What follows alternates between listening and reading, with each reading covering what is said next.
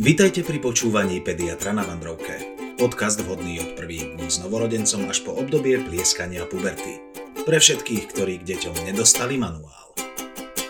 Milí posluchači, vítajte pri eh, ďalšom dieli, na ktorý sme už eh, dlho čakali a určite ste sa tešili. Eh, vítame dnes v našom improvizovanom štúdiu opäť Jakuba. Jakub, vítaj. Ahoj, ahoj.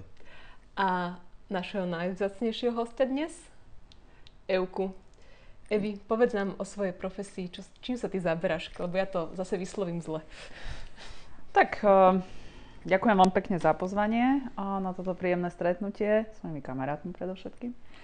Ja som detský endokrinológ a teda pediatér samozrejme, lebo to spolu úzko súvisí. A zaoberám sa ochoreniami uh, endokrinného systému rôzneho teda druhu, o čom sa asi viacej dneska budeme rozprávať aspoň o časti z nich. No a pracujem v nemocnici. Pracuješ v nemocnici, typujem, že na Kramároch. Robím v detskej nemocnici, áno. Robím, robím aj s Jakubom, ktorý nám výdatne pomáha. No pozor, to je tá na, najväčšia detská nemocnica v Európe, hej? Určite. Tak poďme rovno z hurta na vec. Kedy sa takéto bábetka alebo deti vlastne prvýkrát sa rieši nejaký screening endokrinného systému? Počuli sme také, uh, také povesti, že už sa rieši nejaký screening v pôrodniciach.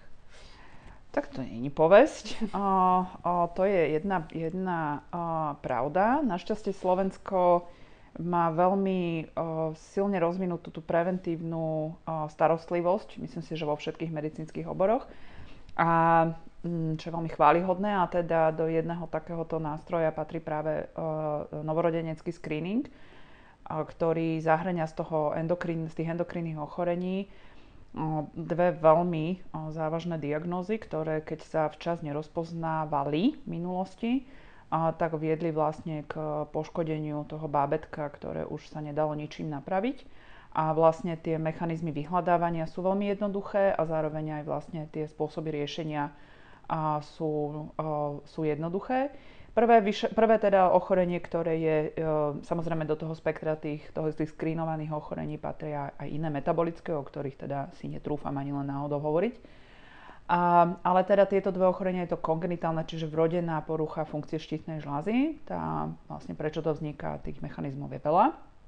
Ale výsledkom je, že keď sa to dieťatko nelieči, keď sa to včas nerozpozná, tak o, tá centrálna nervová sústava, čiže mozog, ktorý je veľmi citlivý, a na správnu funkciu štítnej žľazy a dodávku vlastne teda tyroxínu sa vlastne nenávratne, on sa vtedy vyvíja v tomto období, on sa vyvíja prakticky do, v prvých rokoch života, ale v tomto asi najviac, najburlivejšie. No a keď sa takýto stav nezachytí, tak sa vyvíja tzv. kretenizmus, čiže tomu dieťatku stačí dať vlastne jednu obyčajnú v úvodzovkách tabletku a potom sa jeho vývoj uberá tým správnym smerom. No a druhá taká veľká skupina ochorení, ktoré sa skrinuje z tých endokrinologických je tzv. kongenitálna adrenálna hyperplázia. Veľmi zložito to znie, ale je to vlastne ochorenie, pri ktorom sa netvorí v tele hormón stresu a, a hormón, ktorý reguluje vlastne metabolizmus soli a vody. A zároveň sa vlastne tvoria hormóny, ktoré ovplyvňujú vývoj genitálu smerom mužským, to znamená, že ak je to dievčatko, tak potom vlastne sa vyvíja ako chlapec a ak je to chlapec, tak vlastne je ako chlapec.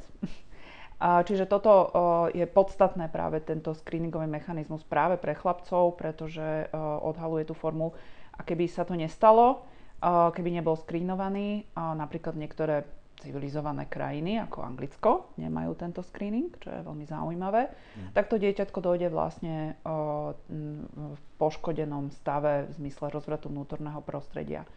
Takže podľa mňa sú to veľmi dôležité vlastne pracovné teda tie, tie nástroje preventívnej medicíny a som rada, že sú teda na Slovensku. Alebo sa môže stať, že keď nedôjde aj s, tou poruchou, teda s tým rozvratom vnútorného prostredia, že keď nemá tu tú solnú poruchu, ne, tak sa môže stať, že sa to zistí, keď, keď e, napríklad budeme čakať, že to dievčatko už by mohlo teda byť dievčatkom. Byť Hej. dievčatkom áno, áno, to, veku. No. Áno, to spektrum tých, uh, uh, tejto, špeciálne tejto diagnózy je veľmi teda široké, mm. tá, uh, lebo tá genetika je veľmi zložitá. A, ale fakt je to, že niekedy sa môže stať, samozrejme nevravím, že je to často, ale môže sa stať, že vlastne to, čo sa zdánlivo narodí ako dievčatko, vlastne nemusí byť na konci toho novorodeneckého obdobia vlastne uh, úplne tak. Hej. Ale teda... Alebo zdánlivo narodí ako chlapec, mm-hmm. takto, a nemusí byť vlastne chlapec, ale dievčatko, opačne. Áno, áno. No.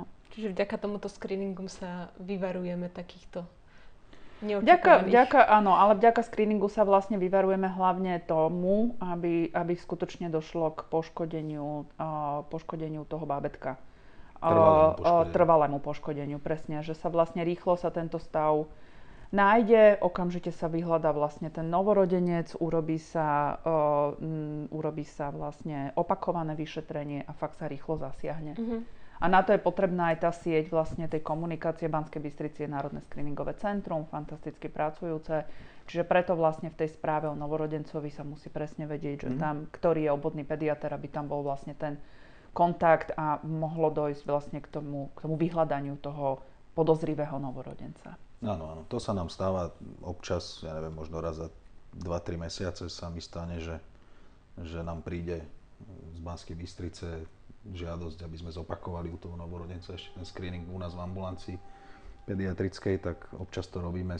Zatiaľ sa nám teda nestalo, že by sme mali nejaké dieťa s potvrdeným tým screeningom, ale niekedy buď sa stane chyba, alebo ten výsledok je nejasný. Takže oni si dávajú záležať na tom, skutočne, aby, aby vedeli s istotou povedať, že to dieťa bude zdravé.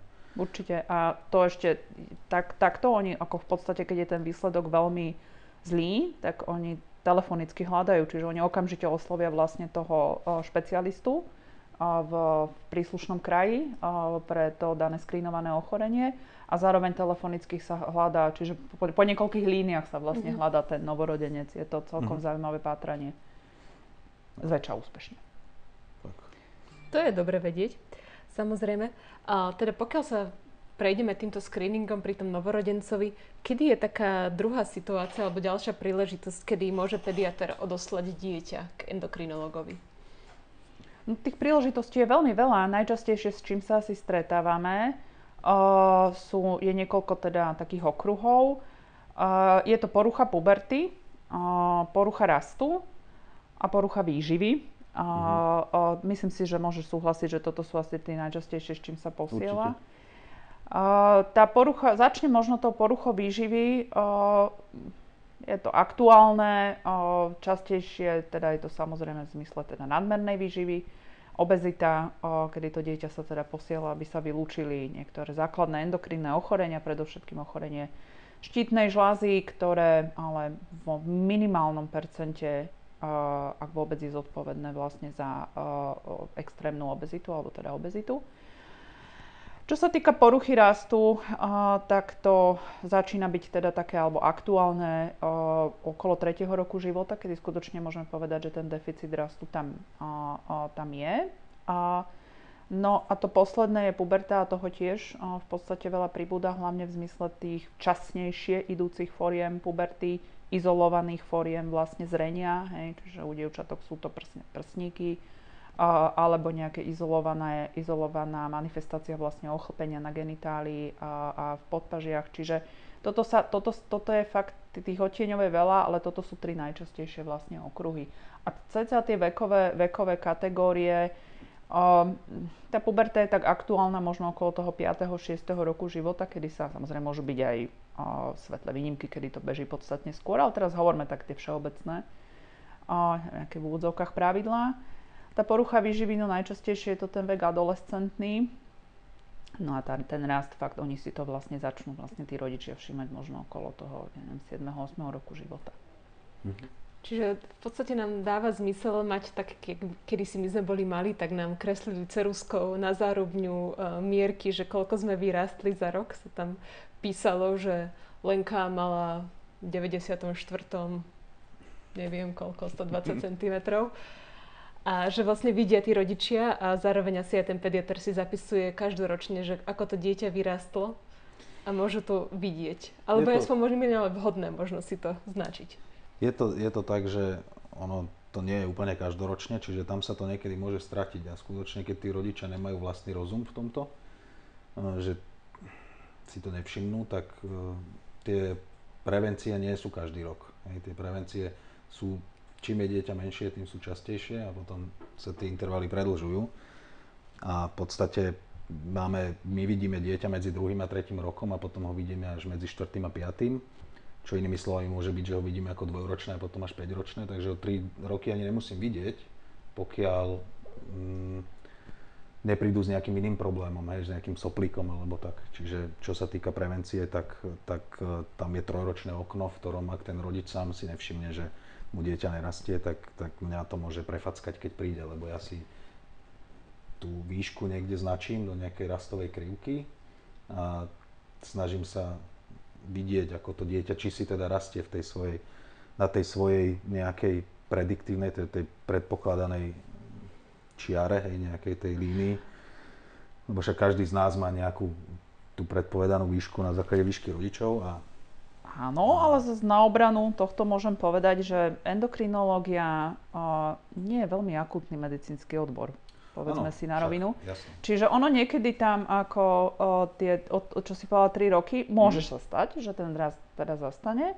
Ale myslím si, že dieťa, ktoré 3 roky nenavštíví pediatra, v zásade je asi relatívne zdravé. No. O, o, takže vlastne k nejakému oneskoreniu nedochádza. A toto by som aj tak trošku, keď volajú tí rodičia do tej ambulancie žiadajú nejaké urgentné termíny na o, o, doriešenie vlastne podozrenia na zaostávanie v raste, my sa im tak snažíme vysvetliť, že ten termín za 2-3 mesiace nie je úplne neskorý. Ale samozrejme to závisí aj od iných okolností. My sa potom tak pračudesne vždycky pýtame, či má nejaké známky puberty, nebodaj, či teda tým devčatkám rastú prsia, či sú chlpaty, no vyzerá to do toho telefónu tak zvláštne, ale pre nás je to veľmi pomocné, že ako urgentne vlastne máme tú situáciu riešiť. No takže určite je dobré, keď o, ten obvodný pediatr do takej miery spolupracuje a že si fakt to dieťa značí, keď tam príde napríklad aj pre nejaký iný problém, hej, a teraz si ho odmeria, lebo to je mhm. otázka len vlastne pristavenia k stene, ale samozrejme pokiaľ sú paušálne vlastne to, ako majú byť predpísané tie výšky sledované, je to super. No a tie zárubňové, zárubňové, zárubňové sledovania, nám to veľmi pomáha. Nám to fakt veľmi pomáha, alebo je to potom taká otázka, že ako často a či meníte teda oblečenie. tak ako, mm-hmm. ako ako ste boli zvyknutí, ja neviem, u súrodenca, alebo proste s postupom veku, že teda vždy ste vymenili tú konfekciu proste zápas. No, to sú také pračudesné otázky. Ako ale vyzerá to... na školskej, na fotografii zo no, školky? No, napríklad, napríklad, ročníka, hej, no. čiže to sú, to tak pátrame. No. Čiže čisto teoreticky, keď už sa dostaneme na vyšetrenie k endokrinológovi, tak je fajn si pripraviť nejakú tú rodinnú anamnézu, prípadne nejakú tú rastovú krivku alebo čokoľvek. Je fajn byť pripravený, lebo my sa fakt veľa pýtame na tie rodinné veci je v, a hlavne teda špeciálne v tom raste, aj v, aj v puberte sú o, o, tie genetické o, vlastne stopy sú jasné, jasné hej. Čiže my potrebujeme vedieť, dobre by bolo, keby teda o, prišiel aspoň jeden rodič, neraz sa nám stane, že je to teta a není to úplne fajn ale je to skôr teda výnimka. A bolo by fajn, keby ten rodič, ktorý príde, mal teda tieto informácie, lebo potom zavolá ten tatinko maminka a spýta sa vlastne, kedy začala prvý raz menštruovať. A je to čudné, hej. A, a, takže my potrebujeme minimálne vedieť, aká je výška oboch rodičov, a kedy približne išli do tej puberty. Je to také, fakt vravím, že celkom srandovné je to pospomínanie si. A, Neraz zistíme, že tatko vlastne bol najmenší medzi uh, spolužiakmi a, a, a vlastne ten jeho syn je ako on. A, no a je treba vedieť aj údaje o tom dieťati, ako sa narodilo, aké malo parametre vlastne uh, pri narodení, hmotnosť a dĺžku. To sú veľmi dôležité veci, ktoré potom ovplyvňujú jeho ďalší vlastne vývoj. Mhm. Keď sme pri tej hmotnosti, možno by sme len tak mohli tak zľahka načrtnúť uh, tú tému tej detskej obezity. Uh, ono samozrejme však Veľa ľudí sa tak odvoláva aj vo vyššom veku na tú štítnu žľazu a nejaké tie poruchy, ale žiaľ asi môžeme skôr vidieť, že nejaké tie parametre tej obezity asi skôr vychádzajú z takéhoto rodinného zázemia, z nejakých zvykov, stravovania, absencie pohybu. Je to určite tak, to je jasné. Akože, hm. Tak ono sa, ja to vždycky hovorím, že aj z, životný štýl sa dedí. to, je, to je proste dedičné. A o, sú samozrejme niektoré endokrinné ochorenia, ktoré idú ruka v ruke s obezitou, netreba ich podceňovať, ale opäť o, o, musíme tam zvážiť to, aké staré je to dieťa, či má nejaký deficit psychomotorického vývoja, či vyzerá ako syndromologicky nejak, to už potom človek na ňom vidí, že sa mu globálne teda nedarí či má nejakú poruchu uh, zmyslov napríklad, to môže ísť ruka v ruke so syndromami. A ďalej, ako rastie, keď je zástava rastu a to dieťa je obezné, vždycky to skôr signalizuje, že sa bude jednať o nejakú endokrínnu príčinu a tá obezita je len spektrum vlastne uh, tých symptómov. No a aké má štádium puberty. Hej? Uh, takže väčšinou to obezné dieťa uh, rastie veľmi dobre. A mm. o mhm. niečo včasnejšie ale nie samozrejme predčasne, môže ísť aj do puberty. Lebo je to taký obranný mechanizmus toho organizmu, aby nezrel do nekonečna, že hej, a nerastol do nekonečna. A okrem toho výživa je vlastne rastový faktor, takže sa mu vo všeobecnosti veľmi darí. Takže o, tá obezita áno, o, proste 99% ťažko sa to počúva, ale je to proste o, o tom spôsobe života. Hm. A to je všetko. A ja ešte k tej štítnej žláze, lebo to je, myslím si, že otázka fakt 80% rodičov, no nemá to zo štítnej žlázy, no tak nevieme. Ale niekedy môže byť milne ten pacient odoslaný, pretože má dobrého obvodného doktora a ten mu naberie aj parametre štítnej žlázy. A niekedy môže byť hormón, ktorý reguluje funkciu štítnej žlázy z mozgu, mierne zvýšený. Volá sa ten hormón TSH. A potom sa všetci strašne zbuntošia, že vlastne sa jedná o poruchu funkcie štítnej žlázy. Samozrejme tu treba vylúčiť, na to ide k tomu endokrinologovi.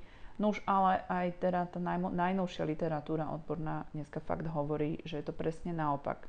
Ťažká obezita a poškodzuje tú štítnu žlázu a robí tento nález, ktorý mm-hmm. je mhm. potom milne interpretovaný.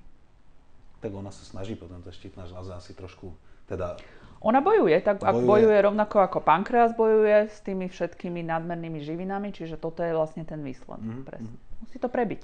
Tak, tak. Čiže zdravý životný štýl má zmysel aj v tejto oblasti endokrinológie. No, Či už tak. pri deťoch, alebo pri dospelých. Pediatri ako také, že?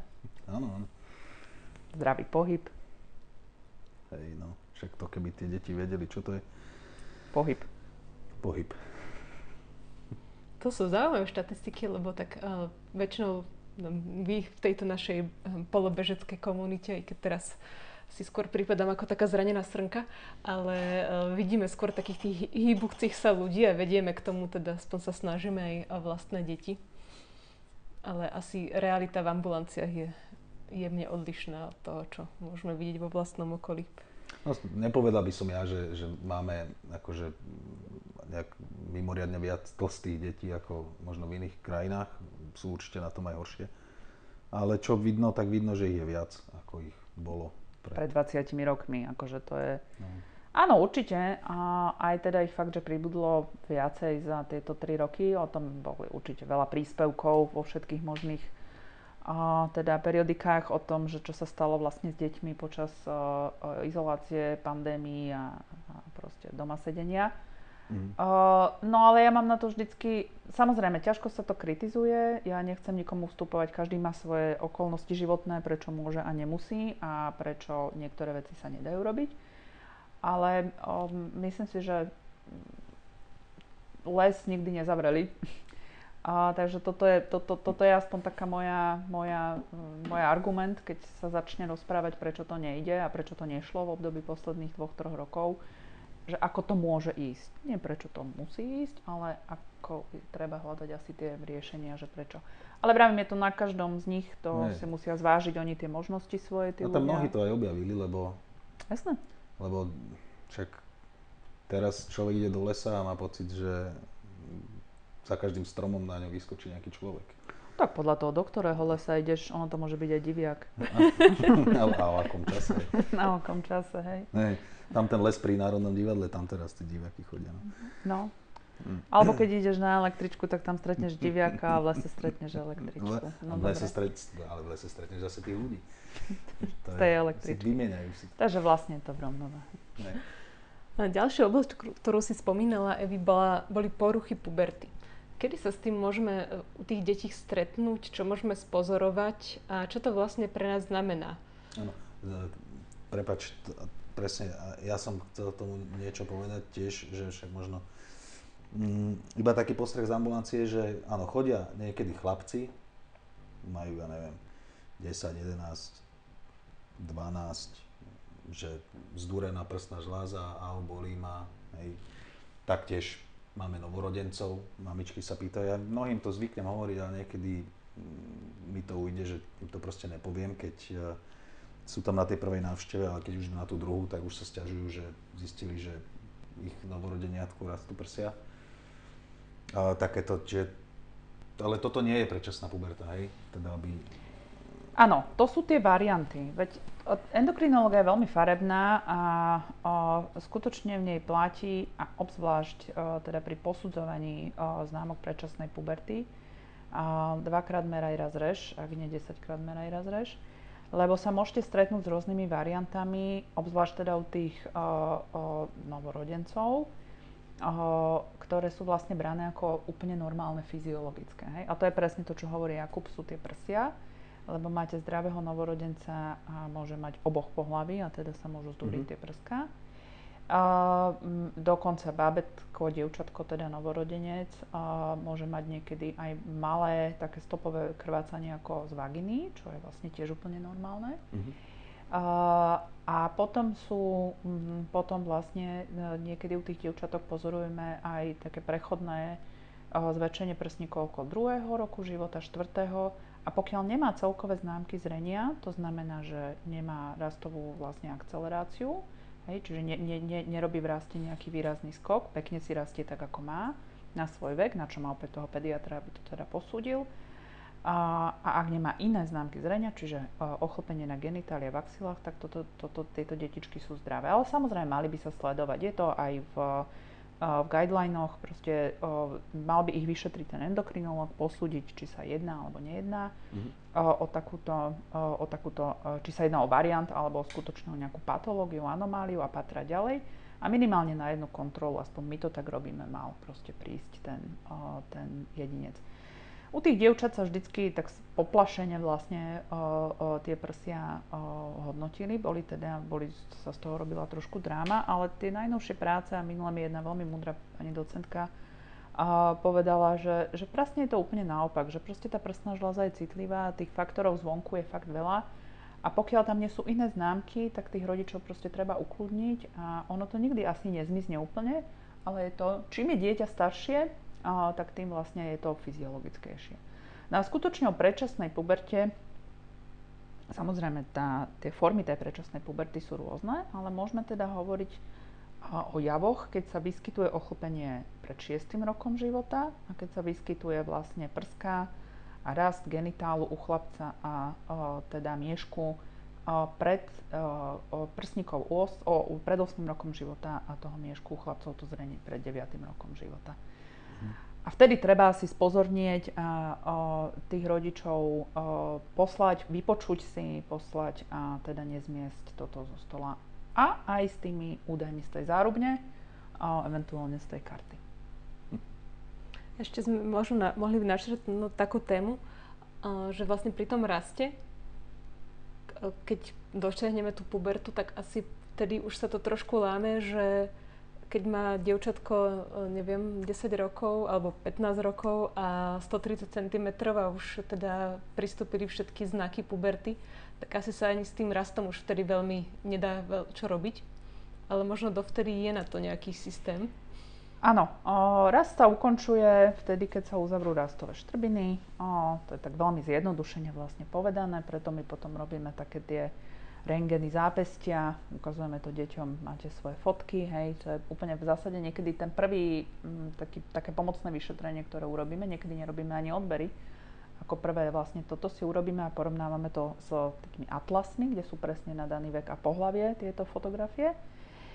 No a je samozrejme dôležité sa pýtať a, a zhodnotiť si to štádium puberty, lebo je rozdiel, keď je dieťa s poruchou rástu a má už pomerne rozbehnutú pubertu, lebo tam už vlastne o, sme trošku oklieštení v možnostiach. nie vyšetrovacích, ale v možnostiach pomoci. A kdežto, keď príde aj dievča, aj chlapec, ktorý je síce nízky, ale nemá známky ešte puberty toho zrenia, tak tam je väčšie, vlastne väčšie, väčšia možnosť pomoci, ak zistíme teda príčinu, pretože v tej puberte teda skutočne z tých pohlavných žliaz dochádza k produkcii tých pohlavných hormónov, ktoré vlastne uzatvárajú tie rastové štrbiny. Akákoľvek je porucha vlastne, alebo príčina poruchy rastu. A o tých chlapcov typujem, že to tak dochádza neskôr, lebo to si tak pamätáme, že v tej 7. 8. triede na základke tí chlapci nám všetci boli tak po bradu a potom po prázdninách prišli už takí vyrastení. No už áno, a myslím si, že nás v 7. 8. triede tí chlapci asi z toho o, o, spoločného ročníka asi veľmi ani nezaujímali. Väčšinou to boli tí, ktorí boli o tie 1-2 roky starší.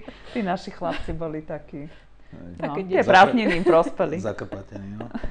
Hej, hej, u chlapcov je puberta ide neskôr, fyziologicky normálne. Aj mentálne. Niek- niektorým to ešte nedojde, vieš. No už nekrivdíme nikomu. To je, ja, som, ja som prestal rásť až keď som mal asi 21 alebo 22. Fakt? No. Hej. Vtedy mi začala aj brada rásť. Fakt? Fakt, úplne vážne. Mm, tak ja som prestala rásť, myslím si, že ako 15 ročná, takže aj menej, 14 podľa mňa. No mne sa tiež dá, že tak 12-13 som mala, možno 14. No. Aj, aj. Pri týchto rozkošných 176 cm. Ja, 163, no. Ešte by som čo to prijala. Druhú pubertu. to už, to bolo, to bolo búdlivé, to nie. E, prišla nám aj pár otázok od našich poslucháčov, ktoré by sme možno mohli zodpovedať. Napríklad e, sa pýtala poslucháčka, dúfam, že to dobre vysvetlím, e, že ona ako mama má autoimunitnú tyreoiditídu. Tyroiditídu, uh-huh. Cerka 1,5 ročná, či, teda by mala pre, riešiť nejakú preventívnu prehliadku na endokrinológii. Tak treba povedať, že odborné ambulancie nie sú preven... Tam sa neposielajú na prevenciu. Hej. O, o, obvodný doktor môže mm-hmm. vyšetriť minimálne parameter, o ktorom som už dneska rozprávala, TSH. Mm-hmm. To je hormón, ktorý pochádza z mozgu a riadi funkciu štítnej žlázy. Je to taká dobrá screeningová vlastne metóda, a pretože ten, keď je zvýšený, tak znamená, že niečo už s tou štítnou žľazou nie je v poriadku a to centrum ju musí viacej vlastne stimulovať. Hej? Takže na základe toho môže potom usúdiť ten obvodný pediatr, že ho treba niekam poslať a my vieme posúdiť, ako urgentne mu treba dať ten termín. Takže preventívne v odbornej ambulancii asi nie, ale u svojho obvodného pediatra, samozrejme, keď sú klinické príznaky, hej, môže to byť porucha rastu, suchá koža, vypadávanie vláskov, proste to spektrum je rôzne. A, ale vzhľadom teda aj na to, že, že uh, pani hovorí, že sama má ochorenie štítnej žľazy, tak pri ja neviem, odberoch, čo sa robia v rámci prevencie, sa TSH ako parameter môže vyšetriť aj v režii obvodného pediatra. Bol tam ešte aj doplňujúca otázka, že uh, keď sa cerka škriabe, že má teda atopiu okolo krku, či si môže nejaká poškodiť uh, štítnu žlázu.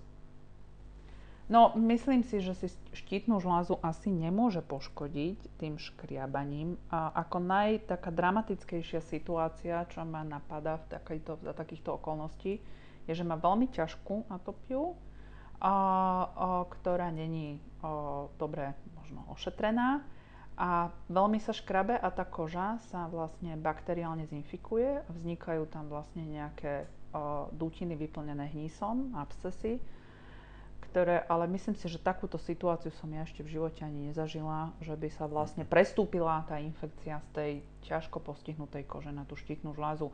Je to veľmi hypotetické asi. Áno, skôr tam nič nehrozí asi. Tak, myslím si, že na 99% tam určite nehrozí, keď sa škrapka, že si poškodí štítnu žlázu. Mm-hmm. A teda za obvodných lekárov, teda všeobecných týchto pediatrov hovorím, že áno, parametre štítnej žlázy uh, vyšetriť môžeme, aj vieme. Nie je s tým problém, keď to teda je indikované a to treba, tak to dokonca aj robíme. Môžem povedať, že ja som sa stretla skutočne aj s veľmi kvalitne vyšetrenými deťmi pred, pred vstupom do odbornej ambulancie, kedy mali nielen to, čo sa minimálne dá, ale mali pomerne veľké spektrum vyšetrenia iných parametrov, takže to bolo, to môžem, to môžem pochváliť, že tamto proste tá komunikácia funguje. Výborne, máme tu ďalšiu otázku. Či je ochorenie štítnej žľazy dedičné? Respektíve chronický zápal, to je možno taká doplňujúca ešte k tej predošlej. No tento, o ktorom hovorí ten mm. autoimunitný sklon k autoimunite dedičný je, takže áno. Mm. Je väčšia pravdepodobnosť, že keď má autoimunitné ochorenie jeden z rodičov, že nejak sa vyvinie časom vlastne aj u toho a, potomstva. Hej, mm. ale teda, m, mm, teda aspoň pokiaľ neviem, tak nejaký akože konkrétny gén, ako ja neviem, mm. gén pre cystickú fibrozu, že tu je gén pre Hashimotovú e, strumu, hej, že teraz mám to. To je polygénna dedičnosť, že hej, tak sa že tomu to, akože, aby to pochopili, že nie je to tak, že pôjdem teraz ku genetikovi a dám si zobrať krv a že mám to ja, tak skúste zistiť, či to bude mať aj moje dieťa, ale teda je tam vyššie riziko oproti populácii, tak. ktorá má teraz zdravých rodičov, že to dieťa rodičov, ktorí majú ale v podstate možno akúkoľvek hej, autoimunitu, že sú to vlastne reumatoidné artritídy, mm-hmm. cukrovka prvého typu, hej, alebo, alebo jednoducho tak, že takýto, takýto vlastne terén, hej, my to vždycky voláme ako mm. autoimunitný terén. Ak je dieťa od prvých meraní váhovo a výškovo e, cca na 90 až 97 percentile, e, treba to riešiť? Psychomotorický vývoj má v poriadku? Uh, m, ťažko povedať. Uh, uh, ide o to, akí veľkí sú rodičia. Uh, keď je dieťa uh, zdravé, šťastné, prospieva, myslím si, že to nie je na riešenie, ale dôležité je, za aké časové obdobie stúplo, ja neviem, z, percent, z percentilového pásma do preskočilo z percentilového do percentilového pásma, lebo keď je to za krátku dobu, za 6 mesiacov, ja neviem, preskočilo z 50. na 97. asi to nie je úplne OK. Čiže to je zase tá dynamika, ktorú my musíme proste mm-hmm. sledovať.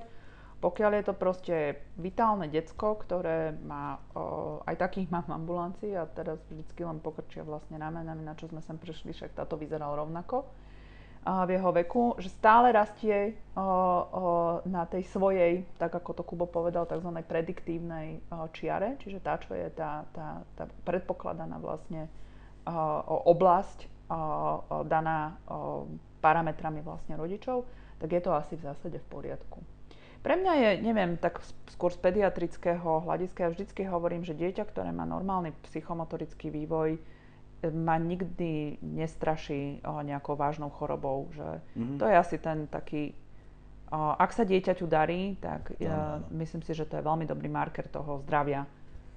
Tak nás často aj akože rodičia niektorí sú znepokojení, že proste majú dieťa, ktoré je kosť a koža, akože to sú tie astenické deti, ktoré dneska začínajú už vyzerať ako by nepatrili do tej detskej populácie, hej, pri tých mm. všetkých ostatných a mne to príde, že je to úplne normálne. A ja si poviem, že dobre, tak hmotnosť má na 10. percentíle alebo pod ním, ale, ale výšku má tam, kde ju má mať. Hej, že majú na tom 70. alebo tak, ako má tú prediktívnu. Čiže to mňa väčšinou ako pediatra uspokojí, pokiaľ to dieťa zároveň, teda nebavíme sa teraz, hovorím tak o takom, že dvoj, trojročné deti, ja sa k tomu tak väčšinou postavím, že ja som rád, však to dieťa rastie, to kosť a koža by som aktívne. asi nepoužila, ale no, že vidíš, že, je to šlachovité, koža. my to voláme šlachovité Áno, dieťa. Tak, tak to myslím, hej, že nie je to dieťa, Atletický ktoré... typ. Tak, ale vážne, akože takí sú a, Áno, ja a niekto, to začne, niekto to začne vlastne vyťahovať, presne ako hovorí, že vlastne to porovnáva s nejakými spolužiakmi. A o, pritom ja sa vždy tých detí vlastne pýtam, a, tak nehovorím o dvojročnom a, mm-hmm. akože dieťati, ale fakt už keď je to ten vek 7-8, ja sa proste spýtam, ako sa máš, či vládze, mm-hmm. toto je dôležité, a čo mm-hmm. robí vo voľnom čase. A pokiaľ mi povie, že on chodí na 100 miliónov krúžkov a normálne sa naháňa s futbalkou niekde po, onom, po dvore, je to zdravé dieťa. Mm-hmm. A to, že je šlachovité, je fajn. No, no. Takže toto sú tie markery, ktoré, tak medicína je v zásade o, taký sedliacký rozum trošku treba do nej asi zapojiť. Určite áno. No a máme tu jednu otázku, ktorá podľa mňa tak pekne zrekapituluje celú tú našu tému. Je, že ako spoznať problém uh, so štítnou žľazou u dieťaťa uh, 5, 5, 5 roku a v druhom. Zrejme má mamička 5-ročné a dvojročné dieťa. No, uh, V druhom a piatom, tak predovšetkým by sa tomu, tomu dvojročnému, o, kde sa ešte teda hodnotí ten psychomotorický vývoj, a, a dosť podľa ešte toho, tej, tej škály, a, a sleduje sa, tam sú ešte aj tuším nejaké preventívne prehliadky. Áno, tam sú ešte pre, tam je posledná, no. je druhom, medzi druhým, druhým a tretím rokom mm-hmm. a vtedy dokonca sa ešte aj vypisujú také, teraz sa robia také dotazníky u každej prevencii, poradni, kde kvantum otázok, na ktoré tí rodičia musia odpovedať. Takže to je... Čiže tam by sa určite zachytilo, že to dieťa má nejakú buď spomalenie, o, o, zástavu v psychomotorickom vývoji, tam sú tie veľké kroky ohľadom motoriky, rozvoja reči, hej. Mm-hmm. A, čiže určite by tam nastal, keby bola závažne porušen, porušená teda štítna žláza, jej funkcia, tak asi by tam nejaká zmena teda nastala. Stopka. Hej. Zástava, stopka, alebo ja neviem, spomalenie. No a o, to 5-ročné dieťa, ako sa môže prejaviť porucha funkcie štítnej žlázy, tiež asi nejakým spomalením, ale tak tam už ten taký burlivý psychomotorický vývoj teda nie je. Ale tam by som asi povedala, že by to mohla byť o, o, zástava rastu a, o, alebo spomalenie teda rastu. No a potom to môžu byť také príznaky ako suchá koža, celkovo také presiaknutie, o, Ochorenie štítnej žľazy nikdy nespôsobuje extrémny prírastok na telesnej hmotnosti. Toto je to, čo treba tým ľuďom fakt vysvetliť. Môže tam byť mierny prírastok telesnej hmotnosti, lebo to dieťa zadrží, alebo to pacient zadrží vodu, tekutiny, hej, čiže je to také presiaknutie, ale nie sú to obrovské, to nie je 10 kg za rok. Mm-hmm. Takže, a, takže určite rast, psychomotorický vývoj sú tie najdôležitejšie vlastne a, markery, ktoré treba sledovať si myslím, že tu by sme možno mohli doplniť, eh, že čo to znamená suchá koža, lebo môžeme niektoré, niektorých poslucháčov možno jemne vydesiť, lebo máme to zimné obdobie, kedy sa koža všeobecne presušuje. Že asi to není, že to, trošku tuto mám ošu, ošúchané koleno a asi to už není hneď taký. Nie, ona je taká drsná, taká úplne, že aj lámavé vlásky a nechty, proste, že to je celé, celé, celé tá, tá vlastne výbava o, tá, tá ro, ro, to, to, jak to mám povedať, povedz, pomôž mi, pediatr. A adnek sa ma napadajú, ale teda to nie je úplne. A proste, že, to, že to, no, na, na tých no. rukách. No, je no, zrohovatenie, áno, napadlo. Čiže je to pomerne evidentné, nie je to Hej, úplne že, cíti takú, zabudneme takú 3 dní nakremovať dieťatko a je také trochu akože až tak sa nám nešmíka pod rukami, ale ja môžem ešte do toho vstúpiť, lebo napadlo ma, že čo tak ešte často sa posiela, a, o, je to o, ochlpenie. Mm-hmm. A v, je to, po, dosť často teda posielajú sa, aj rodičia sa sami vypýtajú, s dieťaťom, ktoré má o, ochlpenie na predlaktiach a predkoleniach, ktoré v podstate není endokrinnou známkou. Hej, my ich veľmi rýchlo poučíme, že čo to vlastne je to, keď je dieťa tmavé a nemá príznaky, a neviem, dievča fúzy, hej, alebo, alebo zarastenú vlastne tú oblasť medzi genitálom a podpupkom, prsia, a, a, tak nadmerné ochlpenie na, na predkoleniach a predlaktiach jemným, aj tmavým vlasom, ale jemnučkým, hej, je v podstate otázka estetická, kozmetická, ale nie úplne naša. Samozrejme, že žiadneho pacienta neotočíme, ale, ale v podstate nikdy s tým veľa nevieme urobiť, ak je vôbec niečo potrebné urobiť. Hej. A tam sa opäť posudzuje, ako vyzerá celkovo ten pacient, aké má štádium puberty, či má iné známky vlastne endokrinného ochorenia, či nebodaj nepribral. Hej. U dievčat potom také tie o, už teda adolescentného veku poruchy menštruačného cyklu. Ale to je už úplne iné spektrum. Ale skutočne dieťa zjavne zdravé, štíhle, bez známok puberty, s jemným, tmavším trošku ochlpením na predkoleniach, predlaktiach, úplne nemusí byť urgentne vyšetrené v našej ambulancii. Mm-hmm. No, no, do budúcna to možno skôr pre tie dievčatka znamená, že sa budú viacej holiť keď majú taký tmavý no, to už necháme na každého. Niekto sa možno nebude holiť. Teda keď budú chcieť, samozrejme. Tak. Pribudla nám tu ešte jedna, dá sa štítna žľaza vyliečiť? Asi typujem, že to bolo nejakú poruchu. Alebo skôr No ide o to, o akú poruchu sa jedná. Pokiaľ sa jedná o tú autoimunitnú tyroiditídu, Hashimotovú tyroiditídu, tak tá väčšinou ide so zniženou funkciou.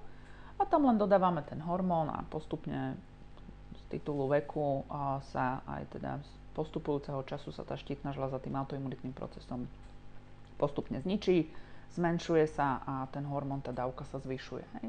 Ono niekedy tí rodičia sú takí nešťastní, o zase idete hore, ale tak im treba vlastne vysvetliť, že ten proces si tú štítnu žľazu zoberie a nie je to nič, to ako, na čo zbytočne mitizovať o, o hormón štítnej žľazy, keď teda fakt je to každá, neviem, koľka tá žena, desiata to má pomaly. No, určite to... Ak nie aj častejšie, hej. Aj častejšie, ja si myslím, No. teraz, čo som teda sa No. ja stretával s No. dospelými pacientami, tak No a zvýšená funkcia štítnej žľazy, to je trošku iná kapitolka, tak tá sa dá ukludniť tiež. Uh, len tá sa uh, v tých ťažších prípadoch táto forma vlastne poruchy funkcie štítnej žľazy sa končí práve tým, že sa musí štítna žľaza vybrať. Takže v zásade odpoveď na otázku je, áno, dá sa to vyliečiť, je vybratím v tomto prípade. Výborne. Jakub, máš ešte nejakú doplňujúcu otázku z prostredia ambulancie? nemám, nemám, nič ma nenapadá. Takže podľa mňa sme prešli všetko, alebo teda aspoň určite väčšinu takých tých bežných vecí, s ktorými sa stretávame. Takže nie, za mňa ja som spokojný. Veľmi. A myslím si, že aj naši eh, počúvači budú radi. No veríme, že ste sa niečo nové dozvedeli, možno, že, sme- že sme vás aj ukludnili v istom smere. A veľmi pekne ďakujeme našej hostke Euke, že dnes s nami bola a že sme mohli takúto tému predostrieť našim poslucháčom. Ja ďakujem za pozvanie a teda dúfam, že som aspoň trošku uspokojila zvedavé, zvedavých poslucháčov. Určite áno. Ďakujem, Evička. A však možno niekedy na budúce pri nejakej ďalšej časti e, vymyslíme si určite nejakú dobrú tému. Budeme sa tešiť. Ja. Ďakujeme pekne a do počutia. Do počutia. Počúvali ste podcast Pediater na Vandrovke a to vďaka občianskému združeniu Koza na strome a moja pediatria.sk.